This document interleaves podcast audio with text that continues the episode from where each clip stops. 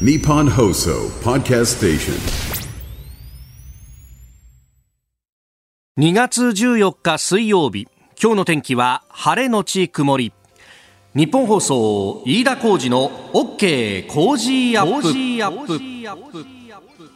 朝6時を過ぎました。おはようございます。日本放送アナウンサーの飯田浩二です。おはようございます。日本放送アナウンサーの新業一華です。日本放送飯田浩二の OK 工事アップ。この後8時まで生放送ですえー、冒頭まず電車に関する情報が入ってきましたのでお伝えします、えー、JR 東日本によりますと宇都宮線は古賀駅で発生した線路内立ち入りの影響で東京駅と小山駅の間の上り線で現在運転を見合わせているということです。ご利用の方ご注意ください。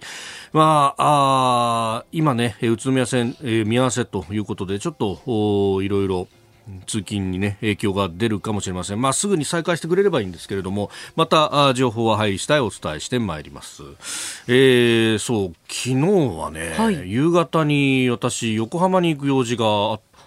けどそうしたらあの京浜急行が沿線火災で止まってるっていうことで、でそうあのあこんなことでも影響を受けるんだよねというね。実際にねその線路とか何かに支障がっていうわけではなかったんですぐに再開したけどやっぱあのねちょうど、えー、帰宅のラッシュの時間帯に、えー、電車が詰まっちゃうともうそれだけでまあ数珠つなぎみたいにね、えー、なっちゃってずいずいぶん遅れていたというところで、まあ、約束に間に合わなくなっちゃうんでやばいと思ってですね、えー、慌てて、えー、川崎で降りて、えー、JR に乗り換えて向かったんですけれどもあの向かった先がですね中華街にある、えー、えー、お店だったんですけど。関東には珍しいというかね、横浜には特に珍しいのかもしれません。阪神ファンの集まるお店というのが、まあもともと館内にあったお店だったんですけど、そこがちょっとあの、まあコロナ等々事情もあって閉めちゃって、で、その後ですね、えー、今、あ中華街で毎週火曜だけ曲がり営業しているというね、えー、浜虎さんというお店に行ってきまして、まあ、そこでですね、まああの、旧知の、え阪神ファンの知り合いと二人で行ってですね、いやー、楽しかったですね。もうこのキャンプ真っ盛りの中ですね、今日デイリースポーツの一面トップも MVP 男、村上から一発、野口弾みというですね、えー、これ、背番号97のですね、育成から来た選手が、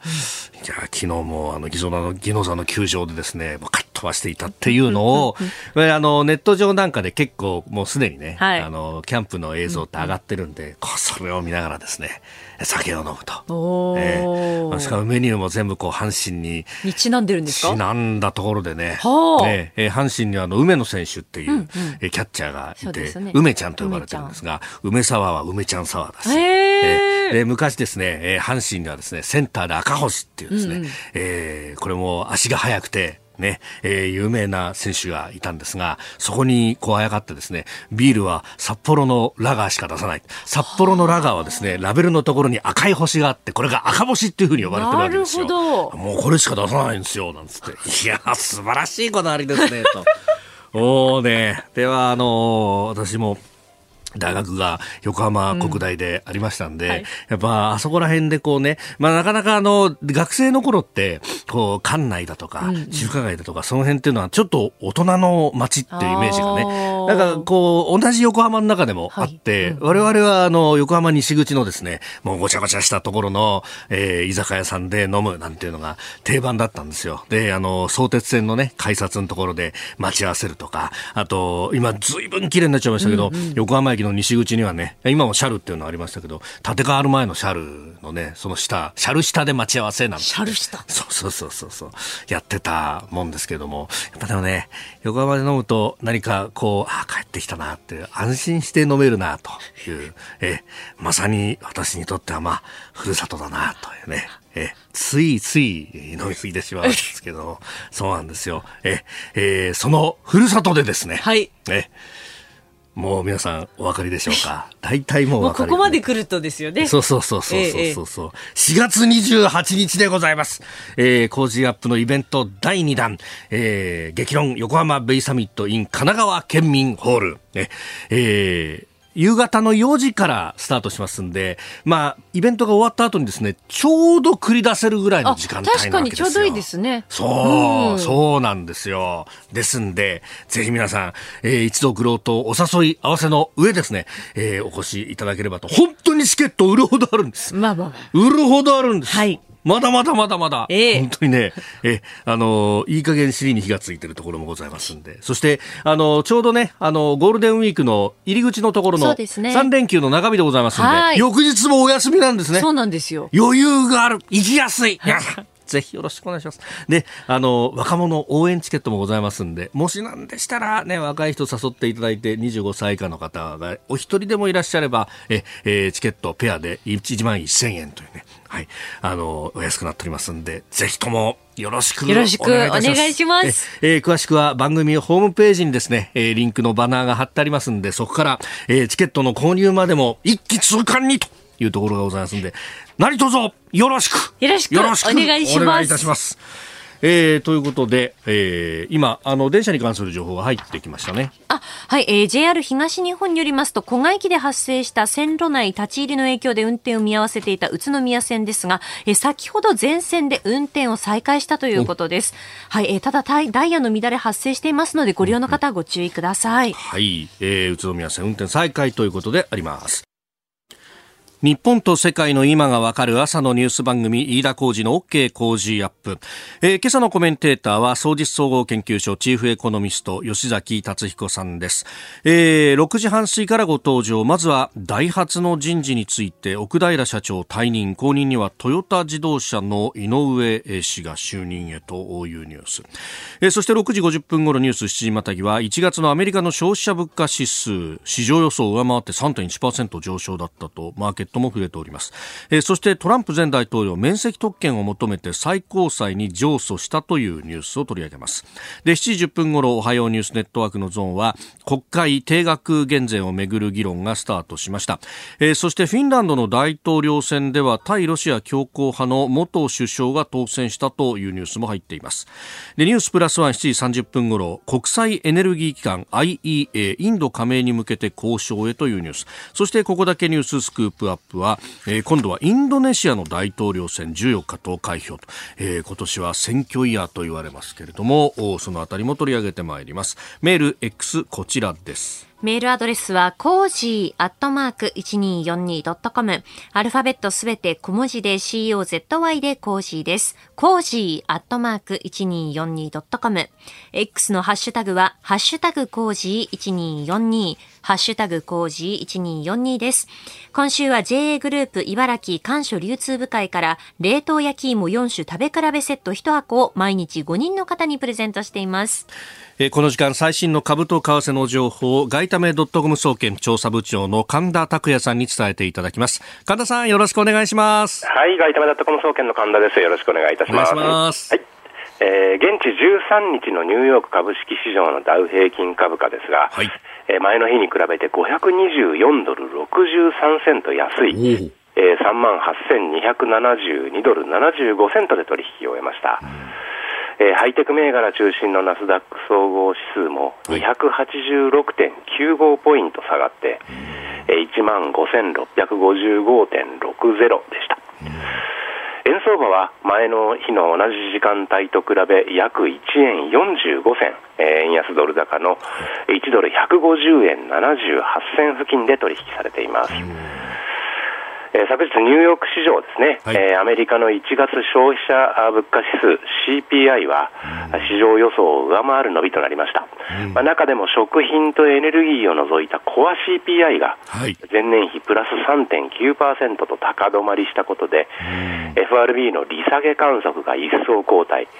まあ、ごく一部には、まあ、利下げどころかまだ利上げが必要なのではないかとこういう見方も出ています。まあ、ドルは CPI の発表直後から大幅高となり、円相場は3か月ぶりに1ドル150円台に下落しました。まあ、その後も円安ドル高の流れが続いており、えー、昨年11月以来の安値となる150円88銭まで下落する場面もありました。まあ、一方で、えー、金利の上昇を嫌気して、えー、先ほどお伝えした通り、アメリカの株価は大幅に反落、はい、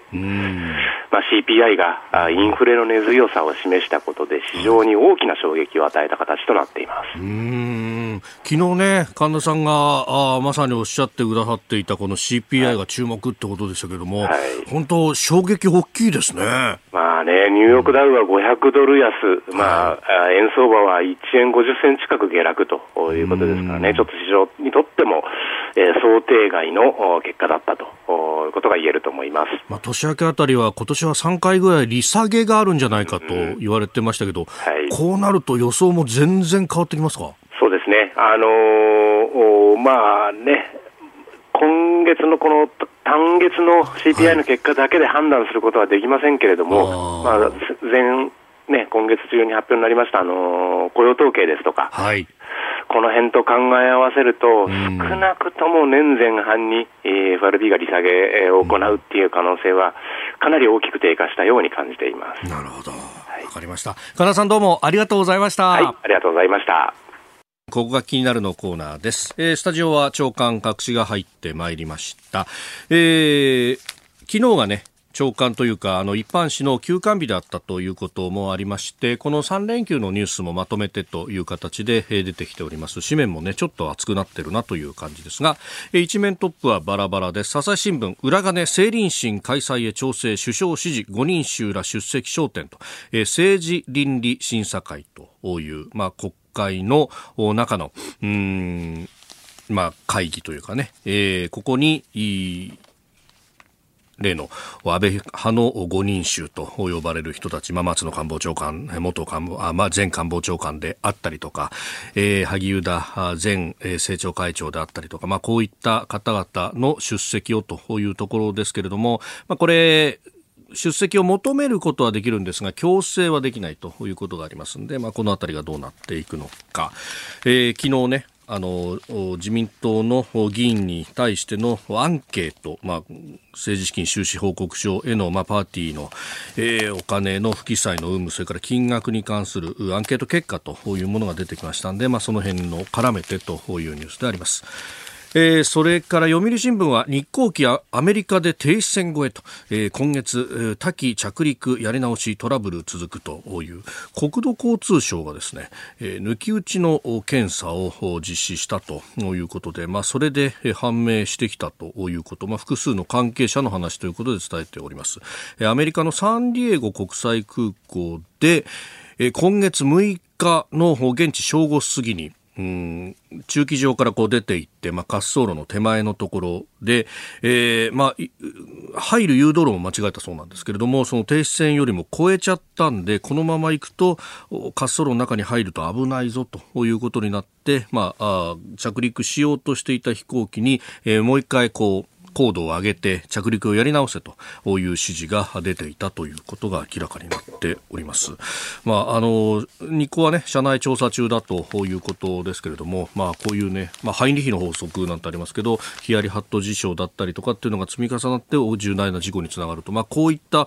ことで未然に防ぐことができればということ、まあ、これがね、えー、隠さずに出てきたというあたりは、まあ、日光の姿勢というものも、えー、まあ、ししっかり答えよう、そして改善していこうというのはあるのかもしれないというふうにも思います。えー、それから毎日新聞は、えー、公安不利なデータ除外化、基礎取り消し、乾燥機温度実験ということで、あの、軍事転用可能な装置を不正輸出したんじゃないかということで、外為法違反に問われた大河原加工機の社長らの起訴が取り消されたという、まあ、えー、毎日はこれを冤罪事件でというふうにリードで書いておりますが、まあ、あの、ここで出てきた、まあ、これ毎日がずっとね、追いかけています。それから後ほど取り上げますが、産経一面はダイハツ社長ら5人退任、えー、認証不正、公認にトヨタ井上氏というニュースが入ってきております。で気になるニュースなんですが、まあ、昨日から国会、まあ、衆議院の予算委員会が昨日も行われまして、まあ、その中で林官房長官が答弁をしていましたけれども、うんまあ、日本の国内が何か海外、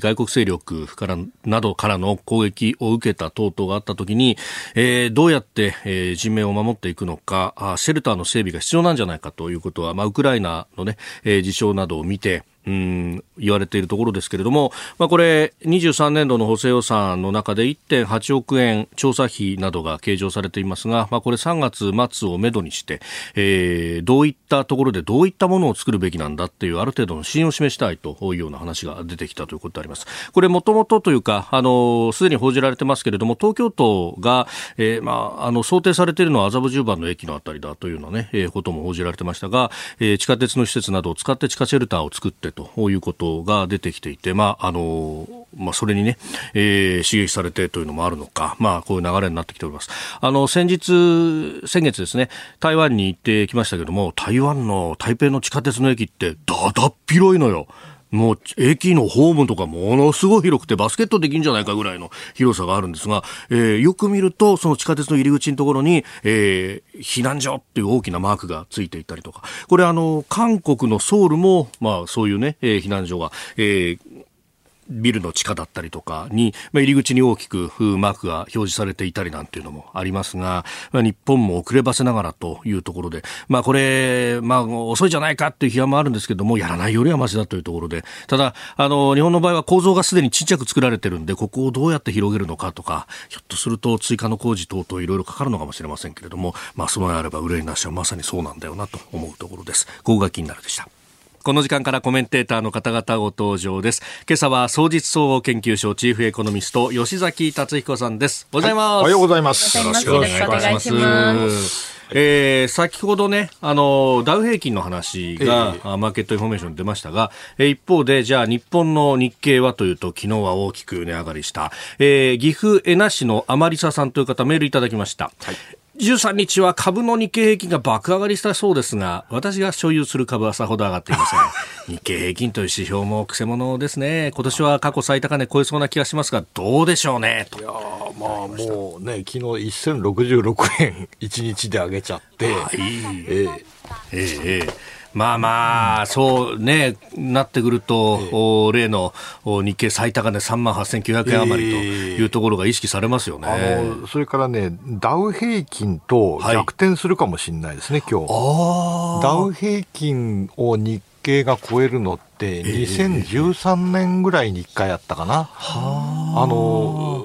でも、えっ、ー、と、きえっ、ー、と、昨日500ドル下げましたそうですね。ダウの終値3万8272ドル、えー、もう、もう今日300円ぐらい上げると逆転するんじゃないかな。えー、えー、いや、まあでもね、日経平均がいろいろくせ者だっていうのはもう間違いなくて、えー、あの、まあもう古い話ですけど、2000年の4月に銘柄入れ替えってのをやってるんですよね。はい、で、225種のうち30社一気に入れ替えたら、そこで10ポイント、10%下がっちゃったっていう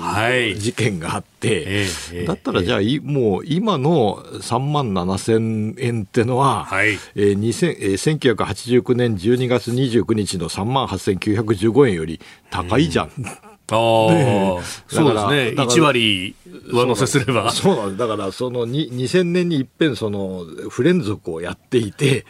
えー、で、これはやっぱり、なんていうんですか、あの、若き日の過ちみたいな話なんで、はい、えー、ただまあ、日本経済新聞に、えー、うん、まあ、あの、悪口を言って、って得をするエコノミストは誰もいませんので、なるほどえー、あんまり言いません、私も。私もあんまり言いません。はい、なるほどね。でもやっぱ、ね、あの、今は半導体関連の株が上がると、どーんと日経が上がったりとか、そうそうウェイトも結構いろいろあるみたいですね。はね、やっぱ半導体株中心だったんで、あの今日のあのリスナーの方は、そうじゃなかったんだと思いますね。はい、あなるほど。だから業界によってもというそうなんですよね、本当。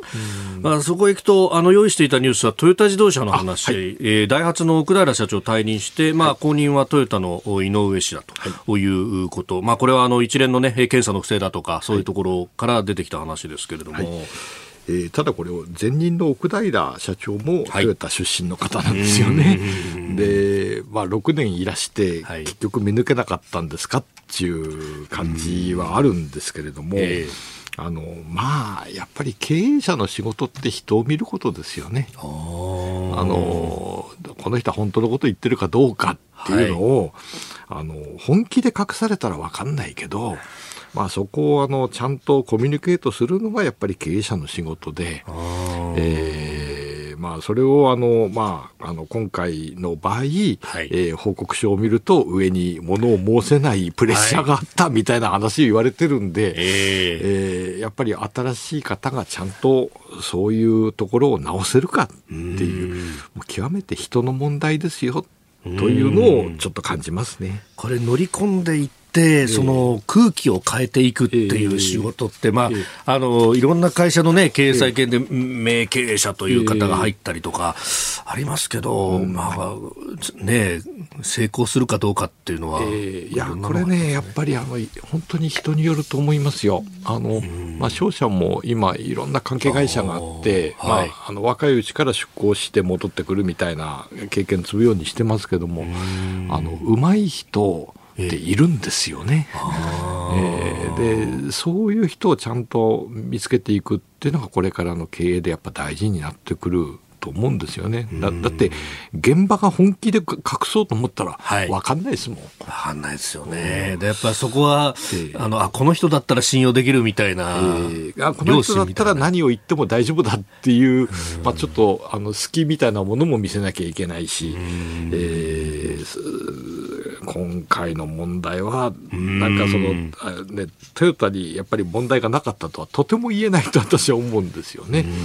まあ、一方でトヨタさん、この1週間ぐらいで10%ぐらい株価上げてるんですよね。えー、決算良くて。なるほど。 Cozy up 番組イベント第2弾開催決定飯田浩司の OK コージーアップ激論横浜ベイサミット in 神奈川県民ホール4月28日日曜日出演は青山茂春飯田康之小泉優ほか。チケット好評発売中。詳しくは番組ホームページをチェック。日本と世界の今がわかる朝のニュース番組飯田浩二の OK 工事アップ。今朝のコメンテーターは総実総合研究所チーフエコノミストの吉崎達彦さんです。引き続きよろしくお願いします、はい、よろしくお願いします。7時をまたいでニュースを掘り下げます。取り上げるのはこちらのニュースです1月のアメリカ消費者物価3.1%上昇市場予想を上回る。アメリカ労働省が13日に発表した1月の CPI 消費者物価指数の上昇率は前の年の同じ月と比べて3.1%となり市場予想の2.9%程度を上回りました。前の月の3.4%からは伸びが縮小しています。えー、ガソリンだとか食せ食品を除いた数字はもっと高いみたいなね、うん、ことも出てきております。そうなんですよね、これ、あの多分みんな、皆さん、不思議に思われると思うんです、はい、2.9のところが3.1だったら、なんでこんなに大騒ぎするんだろうって、でこれはやっぱり一連の流れっていうのがあって、はい、あの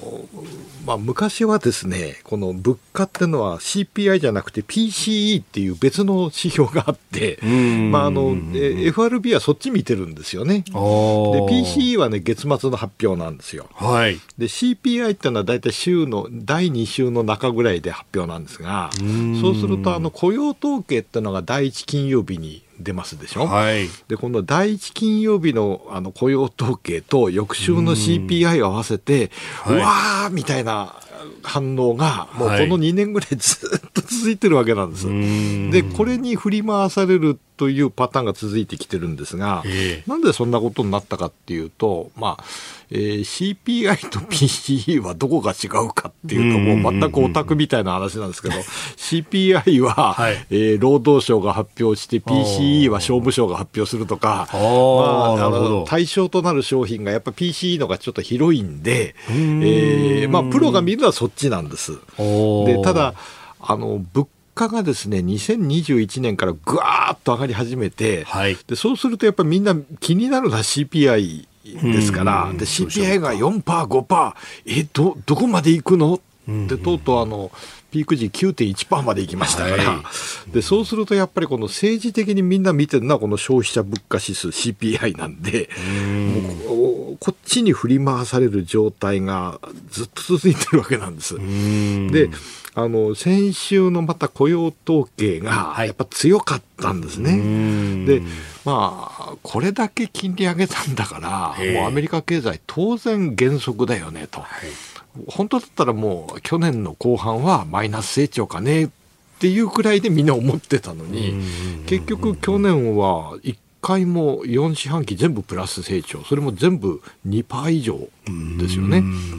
で、えー、雇用も強い。はい、で、今日は2.9かなと思っていたら3.1。まただっていうね、いつになったら減速して利下げしてくれるんだっていう、これが何度も何度も裏切られてるパパターンなんで、はい、えー、まあ、ダウは昨日は大きく下げちゃったし、為替も、為替もあの、また150円台ですよ。はい、そうですね、150円70銭前後と、えー、もうこれ151円目指していくのかっていうもうね、こんな感じだから、はい、なかなかアメリカ出張できないですね。いや、確かにね、えー、そうですよね。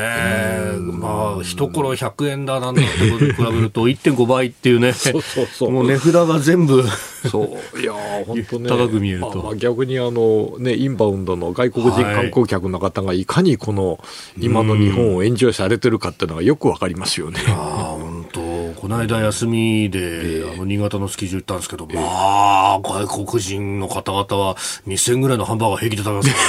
らね。そりゃそうだよな。2000円のハンバーガーですか。いやいやまあでもね、えー、7000円の海鮮丼とかね、いろいろあるみたいですけど、今。いや、すごい話ですけど。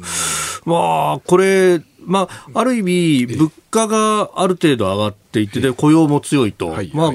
FRB にとっては、これ、えじゃあ何もしなくていいの？みたいなことになってるんですか？いや、いやだからあの、1月の FOMC の後の記者会見のパウエル議長っていうのは、なんかいつもと違う、ちょっと自然なあの自信みたいなのがあって、はい、いや、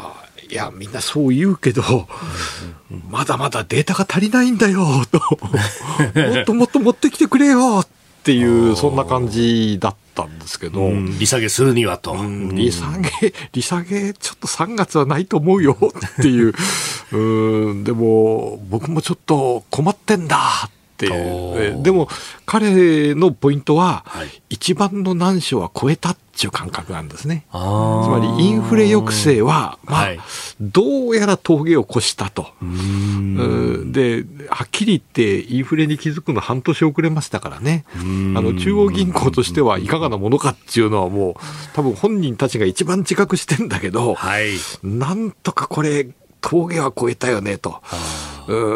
でもあんまりいい話が続くと俺も困るんだよなっていう、うん、そんな感じなんですよね。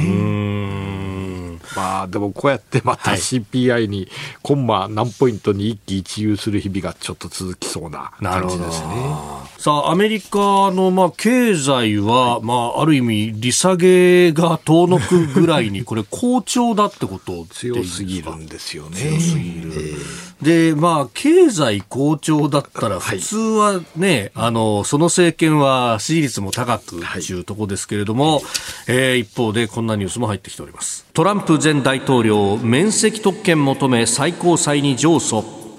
2020年のアメリカ大統領選挙をめぐる事件で連邦高裁がトランプ前大統領の在任中の行為に関する免責特権を認めない判決を下したことを受けてトランプ氏は12日判決を保留するよう連邦最高裁に訴えました。例の国会議事堂の襲撃事件等々というところに絡んでの話でありますが、はい、これが大統領選挙にも影響を及ぼす、はい、そうなんですよね、今、ちょっとややこしいのは、あのコロラド州最高裁が出した、はい、えーと、州の、えー、予備選挙にトランプの名前を書いちゃ、えー、外すべきだっていう訴訟もこれ最高裁に持ち込まれて、はい、え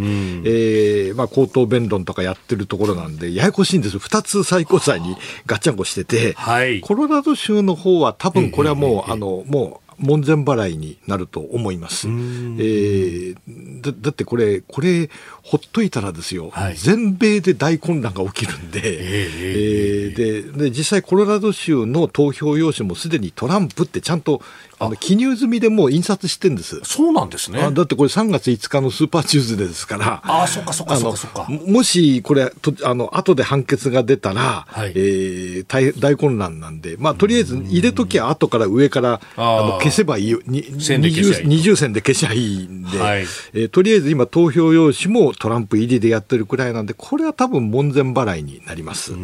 えーただ、こっちのこの面積特権はとんでもない話なんで、はいこれは多分トランプさんの側が負けると思いますね。う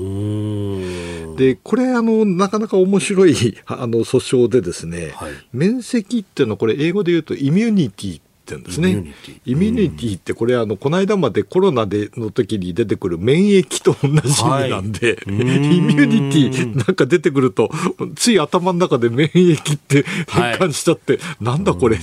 これ、これ要は、あの、えっ、と、日本でもあの、国会議員の不逮捕特権ってありますよね。はい。でこれは国会開催中は逮捕されない、まあ、それはあのあの、まあ、議員の言論の自由を守るためということになってますが、え国会がまあ閉会されると、突然、えー東京地検がやってきて、逮捕されちゃったりするわわけですけど、えーまあ、そんなん当たり前だと思うんですが、トランプさんが今回言ってるのは、えー大統領というのは退任後も免責されなければいけないと。うん。なんとなれば、トルーマン大統領が原爆を投下するような、ああいう決断というのは、えー後で自分が逮捕されるみたいなことを思ってたらできないだろう。うん。でそれ聞いたとき私も面白い理屈を考える人だなと、ちょっと感心したんですが、え。え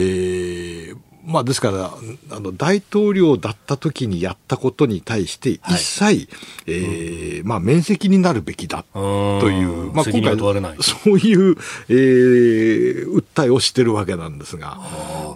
それ言っちゃうと、ウォーターゲート事件とかじゃなくなるのか？みたいなもう、もう。話あの、大統領は何をやっても咎められないってことになって、それはいくらなんでも無理だろうと。で、今回のまた訴えっていうのが、はい。まあ、あの、大統、あの、トランプ前大統領は、えー今、あの、候補者としてね、えートップを走ってんだと。はい、共和で党その、その、えー訴えを、えーまた有権者に聞かせないというのは、これは問題であると。うん。選挙妨害、司法は選挙妨害をやっているっていうはい話までしてるんで、ええこれはどうかなと、えー正直思いますね。で、まあ、あの、トランプさんとバイデンさんの一騎打ちになったら、まあ、トランプさん勝つんじゃないかみたいな。普通は経済が良ければね、はいはい現職有利みたいなこと言われるんですけど、そうもならないですね。そうですね。で、まあ、このバイデンさんの方またいろいろ面白い話になっちゃっていて、ええはいえーあの、これもあの、機密文書事件っていうのがあって、はいえー機密文書を家に持ち帰ってるっていうのが、まあ、あの、トランプさんの方で、あのはい。問題になって、問題になったこれも、これもまた別途、5月の20日ぐらいからまた初公判ってなってるんですけど、同じことバイデンさんもやってたと。はい。まあ、副大統領の時に、ええ。ーまあ、自分のなんか、あの、あの、自助伝みたいなのを書くとき、ために、機密文書を持ち帰ってたと。で、こっちはバレた、分かった時点ですぐごめんなさいって言って返したし、えー本人はちょっと記憶力に問題もあるんで、大丈夫だっていう、お咎めなしっていう話になって、警察がみわざわざそれ認定したんですよね。そうなんですよ。そしたら本人が、いやいや、私は、えー記憶力に問題はないんだと言いながら、えーメキシコとエジプト間違えたって。メキシコのシシ大統領とかって言って。お、前、それはピラミッドは両方にあるけども ど。えらい違いだぞっていうツッコミを受けてるという、あの、本当にこれ、ジョークでやってんじゃないよねっていうくらい、なんかよくできたあの話があって、まあ、あの、なかなか面白いですね。いやー本当なんかそういうね、エピソードは豊富にあるけれども、ちゃんと論戦できんのかっていう話にもなあるしと。の、あの、ちょっとね、ここはあんまり言われてない話を一つだけさせていただきたいのは、あの、最高裁、アメリカの最高裁って、はい。やっぱ重みがあるんですよね。で、まあ、あの、最近言われてるのは、9人の最高裁判事のうち6人が保守で、3人がリベラルであると。はいだから今回もトランプさんに有利な、えー判決になるんじゃないかっていうふうに思ってる人が少なくないと思うんですが、はい。これはね、最高裁判事の立場になってみたらすぐ分かる話話なんですけど、うん、えー、三権分立っていうのは、これはまあアメリカの発明なわけですよね。司法の地位を高めたのってアメリカなわけなんです。で、その特にあの最高裁の長官みたいな立場になってみると、この面々たるあの、はい、200年を超える歴史があって、自分の代で変な判決を出そうものなら、何言われるか分かんないっていう、まあ、やっぱり歴史を当然自覚するわけですね。はい、でしかもあのこの長い歴史の中にはやっぱ最高裁の権威が落ちて、それを取り戻すのに苦労したみたいなことが何度もあるんです。ですからあのここでトランプさんにおもねるような発言を出したら、えー、まあこれはちょっと立ち直れないな。っていうのがあるんで、えー、そんな変な判決は出ませんよというふうにちょっと申し上げておきたいなと思います。おはようニュースネットワーク。取り上げるニュースはこちらです。定額減税をめぐる国会審議スタート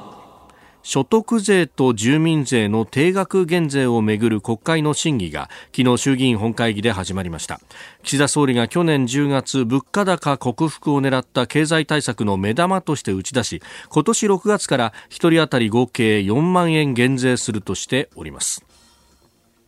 えー、新年度の税制改正法案というところであります。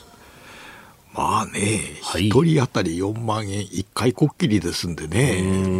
まあ、どの程度ありがたみがあるかっていうと、まあちょっとあのおしめり程度かなっていうのもあるし、はい、えー、これあの、事務手続きが大変らしいんですよね。つまりあの企業としては1回限りのために、はい、あのあの給与システムいじらなきゃいけなくて、これ、めんどくさいと。で、しかもこれ、うち1万円は住民税なわけですよね。はい、でその所得税の3万円と住民税の1万円、これまた別のシステムになってるもんだから、いや、こんなことするくらいだったら、はい、やっぱりね、当初言われてた通り、給付金にしときゃ、えそっちの方がよっぽど楽だったし、えー、それだと多分もう今頃みんな手に、皆さんの手元に渡ってるわけですよね。なんで6月まで待ってるかっていうと、はい、まあ、まあこれ減税にこだわったからですけども、じゃあ何のためにこの6月減税にこだわったのかっていうと、まあ、やっぱり6月解散を狙ってるんじゃないですかね。なるほど、えー、ちょうどタイミング的にはぴたりと合うと。つまり、この通常国会の会期末に、はい、あのまあ、解散すると、ちょうどあの7月7日があの東京都知事選ですよね。えーえー、まあ、それをあのガッチャンコして、あまあ、ダブル選挙という形にすると、まあ、えーまあ、経費的にもいいですわね、東京ってでかいですから。そうですよね、えー、ただ、どうなんでしょうね。ねという、まあ、これ、うん、あの市区町村の事務も相当大変になるっていうのをね、はい、あの指摘もされてますよね。はい。まあ、だからねちょ、ちょっとやっぱね、筋悪なんですよね、その4万円の定額っていうのが。はい。まあ、大体あの給与でもね、定率でやるとなんか嬉しいですけどね、うんうん、定額っていうのはいかにもなんかこの、まあ、その場限りっていう感じなんで、えーえーえー、まあ、どうなんでしょうね、え。ー、あんまりこれは褒められない手口かなと思いますが。これ、まあ、よくね、あの、うん、ボーナス一時金でこう払われると、はい、結局、消費にあんま回らないみたいな話も言われますけど、やっぱりこういう形で来ると、あんまりその財政というか、経済全体への効果みたいなものっていうのも薄くなりますか、はい、まあ、そうだと思いますね。まあ、もともとそんなに、うん、えー、と、まあ、えー、経済成長のフルーツを国民に還元するとかって言ってましたけど、はい、実はそんなにそれほどの余裕はないわけで、まあ、今、足元大きいのは実質成長はあんま大したことはないんですけど、名目ですごく伸びてるわけなんで、はいえーえ。ー、まあ、見かけ上、政府の歳入なんかはぐーんと伸びてる、ただ、政府の歳入が伸びるっていうのは、これ、歳出も伸びる わけなんで、えー、じゃあ、そんなにその大盤振る舞いできるかっていうと、そんなにあるわけはないんで、えー、ちょっと入り口のところからかなり、えー、ちょっと難しい議論をしてるわなと思いますね。で、まあ、国会ね、一応こういう審議スタートとなってますけど、はい、報じられるところはやっぱり政治と金の話であったりとか、はい、それこそ今日のね、えー、朝日新聞は政治倫理審査会、政倫審を開け、というような野党の要求が、うん、一面トップでありますが、岸田政権、どうしてくるんですかね。なんかでもあの聞くところによるとというか、まあ、ご本人の様子を見てても、はい、割と吹っ切れておられる感じですよね。で多分ねあの岸田さん本人の立場になってみると、はい、えー、俺は全部やることやってると、まあ、2年とちょっとですけども政権は、はい、えー、この間にやったことっていうと、うん、まあ、例えば防衛三文書であるとか、はい、えー、防衛費増額であるとか、はい、あのまあ、あるいはあの、えー、福島処理水の、えー、海洋放出。であるとか、はい、えー、まあ、やるべきことやってる、でそれもあのどっちかというと安倍さんが手がけてやれなかったことを次々とやってると。はい、でこの後、えー、多分岸田さんにとってかなり大きな思い入れがあるのはデフレ完全脱却宣言ですね。でこれはあの、はい、えー、多分日本銀行の、えー、金融政策正常化っていうのが4月ぐらいに来る。でその上で、えーまあ、政府がえー、デフレ完全脱却宣言を出して、6月解散っていうと、どうだと。俺は全部安倍さんの、えー、手がけてきてできなかったことをやってるじゃんと、はい、安倍さんの宿題を、えー、支持率低くてもそんなのはいつか分かってもらえるっていうその感覚があるん。だと思うんですね。まあね、特に外交安全保障に関しては相当やってるというな、だから評価がなんというか、ね、どっちを見ていいのかみたいな感じがありますね、えー、まあ、まあもうちょっと一言を加えると、はい、俺が今苦しんでる問題は、うん、ほとんど全部安倍派が作った話だろうと。あまあ、裏金もそうだし、はい、統一教会もそうだし、うんまあ、確かに。あの、まあ、恩義のある安倍さんだけど、結構俺、あの、やり残しもやってるし、迷惑も受けてるし、うん、全然俺恥じるところないっていうふうに、多分ご自身は考えとられるんじゃないですかね。うんまあまあ、その辺の評価が、まあ、ある意味一つ下るのが4月28日の3つの、はい、補選だというふうに言われてますけれども。ね、あの、まあ、この間の3、えっ、ー、と、2月4日の、はい、えー、京都市長選挙と前橋市長選挙。はい。えー、まあ、京都は、まあ、ギリギリの、あの、与党候補ギリギリの勝ち。そうですね。えー、前橋はびっくり現職が負けちゃったってことですよね。えー、あれを見ると、やっぱ4月もそれ、4月28日もそれなりだし、えー、まあその結果を見たら解散なんてちょっと、何言ってんですか、岸田さんか、やめてくださいっていうことになるんじゃないでしょうかね。うん。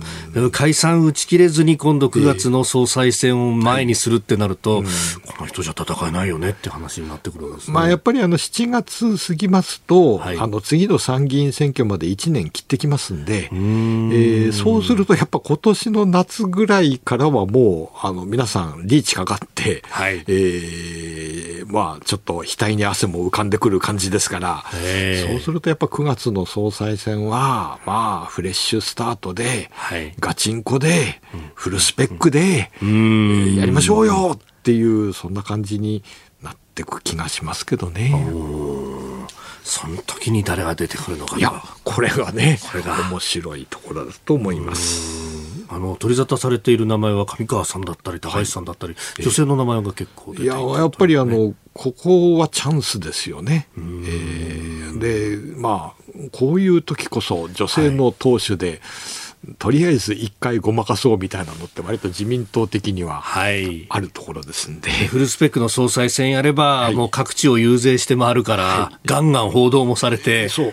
あれまた実際過去見てもそうなんですよね、うん、総裁選挙で雰囲気変わるっていうのは過去に何度もあったし、まあ、岸田さんが出てきた時なんていうのもね。そう岸田さんもその前まではなんとなくはっきりしない人って感じだったんだけれどもあの二階幹事長の首を切るあたりでなんかあこの人すごいじゃんっていうことでちょっと空気変わったんですよね。まあ、だから別の人が出てきて空気をまた変えてくれるかもしれない。さあ、そしてそうなるとね、今年は選挙イヤーだと言われますけども、はい、日本もかいみたいな話にもね。そうですね。で、二つ目用意していたニュースは、フィンランドの大統領選、こちらはあの対ロシア強硬派の元首相が当選をしたということであります。はい、まあ、これあの、ロシアから見ると、はい安全保障環境ずいぶん変わっちゃったんですよね、うん、国境を接しているフィンランドが NATO に入っちゃった、はい、でまあ、今回も、まあ、2人の候補者が競ってたけど、まあ、多少保守リベラルの差はあるけれども、うん、どっちも対ロシア強硬派で、はい、まあ、なんですが、もう国論は絞られてる感じですよね。うん、だから、うん。これね、あのバルト海の出口の部分がスウェーデンも含めてですが、はい、みんなこう NATO の海になったと。これでいいね。ねロシアとしては。ロシアとしては、だから、まあ、ウクライナを取りに行ったら、やっぱり予想外の反発を食らっちゃって、まあ、プーチンさんやあの強気の姿勢を崩さないですけれども、はいうんトータルで考えたらやっぱりこれはロシアの将来にはすごく影を落としたと思いますね。うん。ねこの間のあのタカ・カールソン氏のインタビューなどはね、はい、かなり意気健康な感じだったわけですが あれはね、まあなんか自爆しに行ったようなインタビューでしたね。ああれが、例えばアメリカのようにどうするのかって難しいですね。いや、本当ね、あれが一体今のアメリカのトランプ支持層がどんなふうに受け止めるのかですね。続いてこちらのニュースです。IEA 国際エネルギー機関インド加盟に向け交渉へ。日本、アメリカ、ヨーロッパを中心とした主な石油消費国で作る IEA 国際エネルギー機関の閣僚理事会が13日本部のあるパリで開幕し非加盟国インドの加盟に向けた交渉を正式に開始することで合意する見通しです。えーまあ、インドエネルギー需要等々も、はい伸びゆく一方だというところですか。ね。面白い動きですよね。まあ、IA っていうのは基本的に OECD まあ、世界の金持ちクラブの、はい、まあ、の中のあの組織ですから、えー、もちろん中国とか入ってないですし、はい、インドがここに加盟してくるっていうのは面白い動きですね。もともと IEA っていうのはあのエネルギー関係の、まあ、調査統計を作ってるあの組織なんですけれども、近年はやっぱりあの再エネとか脱炭素に関する提言というのをいっぱい出していて、まあ、このくらいやんないと 1.5度、えー、上昇にとどめることはできませんよみたいなことをいっぱい出してるんですよね。はい、だからインドがそういうのに、まあ、食いついてくるっていうのは、まあ、あのインドはインドなりにちゃんと脱炭素やりますよと、えー、まあ、あのお手本になりますよっていうそういうことなのかなというのが感じですね。うん。まあ、今ね、えー、排出の多い国で挙げられる一つですよね、はい、インドもね。まあ、相当あの人口多いですからね。はい、ただ、まあ、中国なんかとはまたちょっと違う路線でうちは行きますよということなのかもしれないですね。あただね、インドそのものっていうのは、まあ、今まではその非同盟であったりとか、はいはい、まあ、どちらかというとこう、自分たちがまずは寄って立つというところを見せる国ですよね。そうですね、まあ、我が道を行くという。のか、はい、うん、まあ、あの中国はやっぱり、えー、インド、あのロシア、まあ、ブリックス、ああの集めて、えー、アメリカに対抗するみたいなことをやりたいわけなんだけれども、はい、えー、一方で日米欧っていうのは、まあ、それぞれインドと、まあ、気脈を通じて、えー、できれば中国と仲を裂きたい、まあ、そんなそんなこと言わなくてもあんまり仲良くないんだけど あの例えばあのグローバルサウスっていう言葉は、はい、中国は使いたくないらしいんですね。あの中国の文書でグローバルサウスって言葉出てくるとき、全部鍵括弧つくんだそうです。へえ、うん、俺らが言ってるんじゃないんだよ。言いたくない。いわゆる いわゆる。で、インドは、まあ、はい、言いたい。わけですね、うちが民主ですから。えー、まあ、いろんなところでこの中国とインドの対立っていうのは面白いんですけれども、まあ、エネルギー路線に関しても、まあ、そんなさや当てがあるのかもしれないですね。これでもインドはインドでそのロシアともね、えー、独特のつながりがあって。逆にあの西側としては、はい、もうインドを、まあ、こっち側につけたい、はい。えー、でまああんまりあの、えー、ロシアの石油を買買われては、うん、え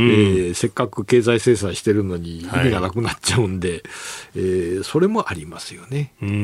だからあの OECD 加盟国じゃないけどもこの際、えー、巻き込んじまえっていうそれは大いに考えられる話ですよね。うん、まあ、ロシア産の原油の主な輸出先で上がりますもんね、インドの名前っていうのは。いや、しかもそれ、あの、石油生成して、輸出してます、再輸出してますから。再輸出してるでそうするとな、ロシア産かどこかなんて分からないですから。はい。まあ、で、逆にインドから見たら、こんな美味しい話やめられるかよっていうところでしょうね。まあ、市場よりも安く買ってきて、そうそうで市場価格で売りゃそれだけで差額が利益として出るんだぜと。うん、まあ、国際的には困っちゃう。まあ、西側的には困るんだけども、えーまあ、彼ら常に、はいえー、唯が独尊でございますんで、うんまあ、そういうプレイヤーとして、はい、まあ、うまく巻き込んでいかなきゃいけないっていう。まあ、日本との向き合いだと、それこそクワッドのね、はい。はい、えー、最近あんまり名前聞かなくなりましたけど、えー、ここでインド巻き込んでってやってますよね。そうですね。今年のクワッドは多分オーストラリアに、あ、オースあ去年だったかな？あ、ごめんなさい。ちょ、ちょ、ちょっと、そうかそうか。去年、そうだ、あの、クワッドの、えオーストラリアでややるはずのところを東京で代わりにやっちゃったんですよね。はい、そうですよね。バイデン氏が、えー、あの、オーストラリアまでは行けないんだって言い出して、えー、じゃあ東京でってこと今年どうするんですかね。なかなか難しいですね。そうですよね。えー、まあ、インドとしては、まあ、あれ、あの組織というのは対中牽制のイメージがあるわけですかね。はい、インドとしては、ね、あの、まあ、インドとしては当然そういう計算をして、えー、やってるわけですよね。他方でオーストラリアはちょっとこれ、どうなんだ、うん、中国に寄ったのかみたいなものが少し出てきたりもしてますでもあのオーストラリアの世論ってかなり変わりましたですね。あえー、そうですか。あのなかなか今、ちょっと中国の肩持つのは難しいっていうような雰囲気になってきてるし、えーまあ、お金の動きもね、はい、今、結構あの中国離れが始まってるんで。うん。うんでまあ、インド、このままいくと、はい、まあ、あのしばらくすれば世界第3位まで、はい、えー、経済的な伸びるんじゃないかとそうですね、あのまあ、名目 GDP でいうと、はい、一応、このドイツと日本が3位争いをしていて、はい、えー、5位、インドなんですけどあの、経済成長の勢いが全然違うんで、ん。まあ、2020年代の後半には、まあえー、アメリカ、中国、インドがビッグ3と。いいうことになってると思いますね。うんこれそうなってくるとこうインドの発言力であるとかっても当然増してきますよね。そうですね。まあ逆に私なんかはそのアメリカが今でも世界の4分の1 あのキープしてるというこれが一種の奇跡じゃねえかと。うん まあアメリカだけは3億3000万。はい、中国とインドは14億で、まあ、それで、まあ、ビッグスリーという時代が多分来るんですよね、この後ね。はあ、まあ、あの3億人ぐらいをずっとキープしてるというか、そう、ね、上がりもしなければ下がりもしないというだからアメリカのね、世界 GDP に占めるシェアって、この間計算してみたら、一番高い時で35ぐらい、あえーまあ、今25ぐらい。えー、で大体その4分の1をキープしてんですよね。あとね、米中逆転は多分ないです。ああ、えー。この流れでいけば。えー、続いてこの時間は、ここだけニュース、スクープアップインドネシア大統領選14日投開票。東南アジア最大の人口と経済規模を持つインドネシアで大統領選挙世界最大の直接選挙とも言われる、えー、この投票が14日に行われます最新の世論調査では3人が立候補し現職のジョコ大統領の後継者を辞任するえプラボを国防大臣が大きくリードしているということです。まあ、参戦が禁じられているということで現職のジョコウィドド氏は出ない、はい、その後継者と。いやプラボーが、はい、今や可愛いキャラで売ってるっていうのがねちょっと私的にはもうツボですね。おお、ツボ。いやいや、可愛いキャラ。やっぱね、インドネシアっていうと、どうしても我々にとってあの、アジア通過と危機の97年から98年の時の、はい、どうなるんだっていう、もうあの時なんですけど、はい、あの頃は、えー、えー、プラボー王は国防長、はい、国防大臣で、はい、えー、スハルトの娘婿ですから、あのね、強権弾圧の人なんですよね。なるほど。印象としては。で、それがね、25年経つといろんなことが起きて、はい。えー、彼は72歳ですが、はい、可愛いキャラで売って、どうも勝ちそうだっていう。うん、コミカルに踊る動画が SNS で拡散されていると。ね、いやまあもうあの、その国防大臣辞めた後はなんかまあ一種亡命状態みたいになって、まあそこからなんかビジネスで、はい、大復活を遂げて、うん、え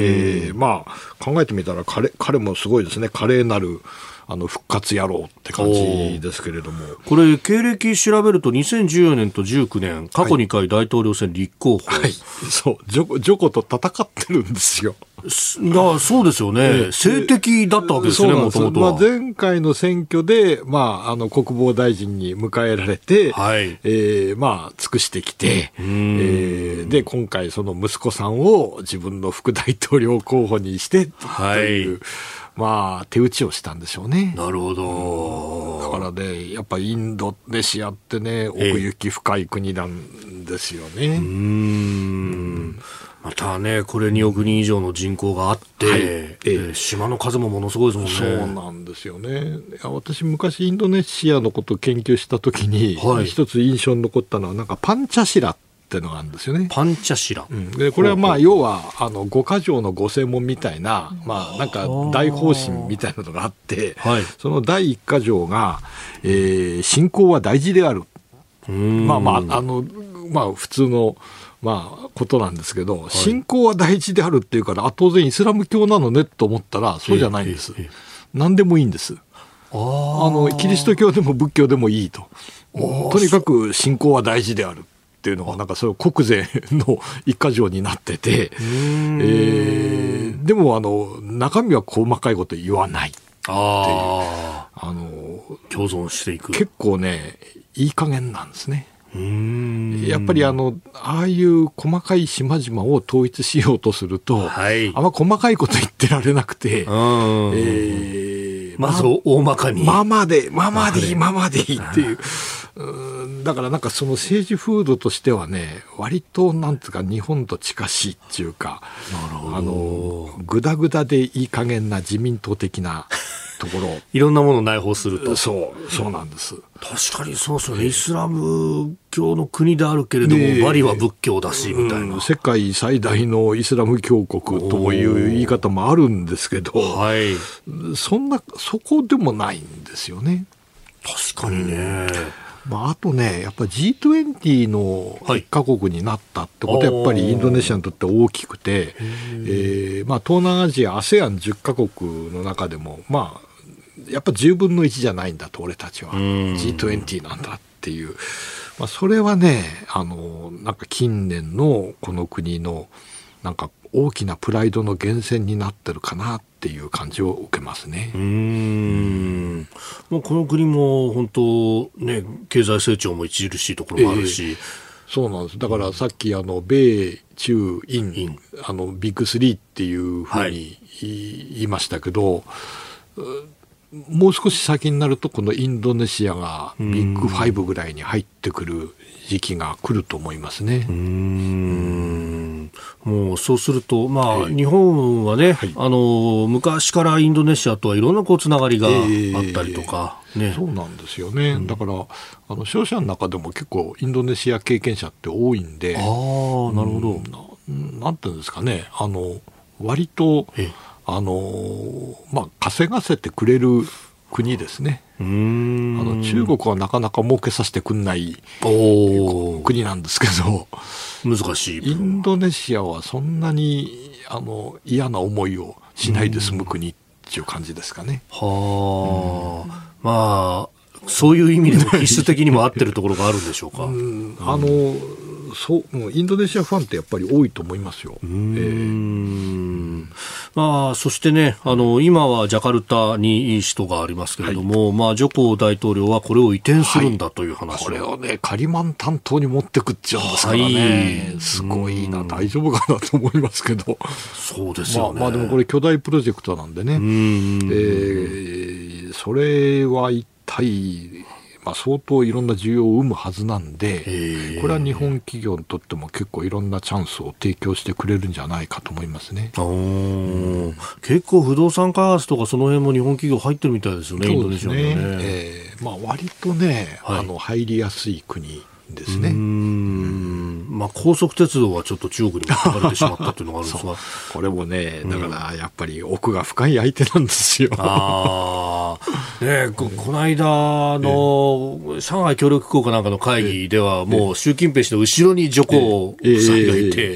みたいな、えー、と思うと、お日本の首相も大歓待するみたいなことをやりますもんね。あのブリックス首脳会議のメンバー増やすときに、一番最初にインドネシアに声かけたらしいんですが、インドネシアは嫌だっ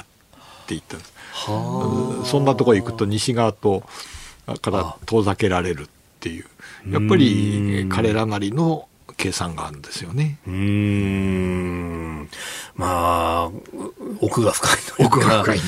だからなかなか一筋縄じゃいかない。いやいや、まあでも、あの、スカルノ・スハルトの時代から比べると、はい、まあちゃんと民主化してね、うん、えー、こんな2億人の直接選挙が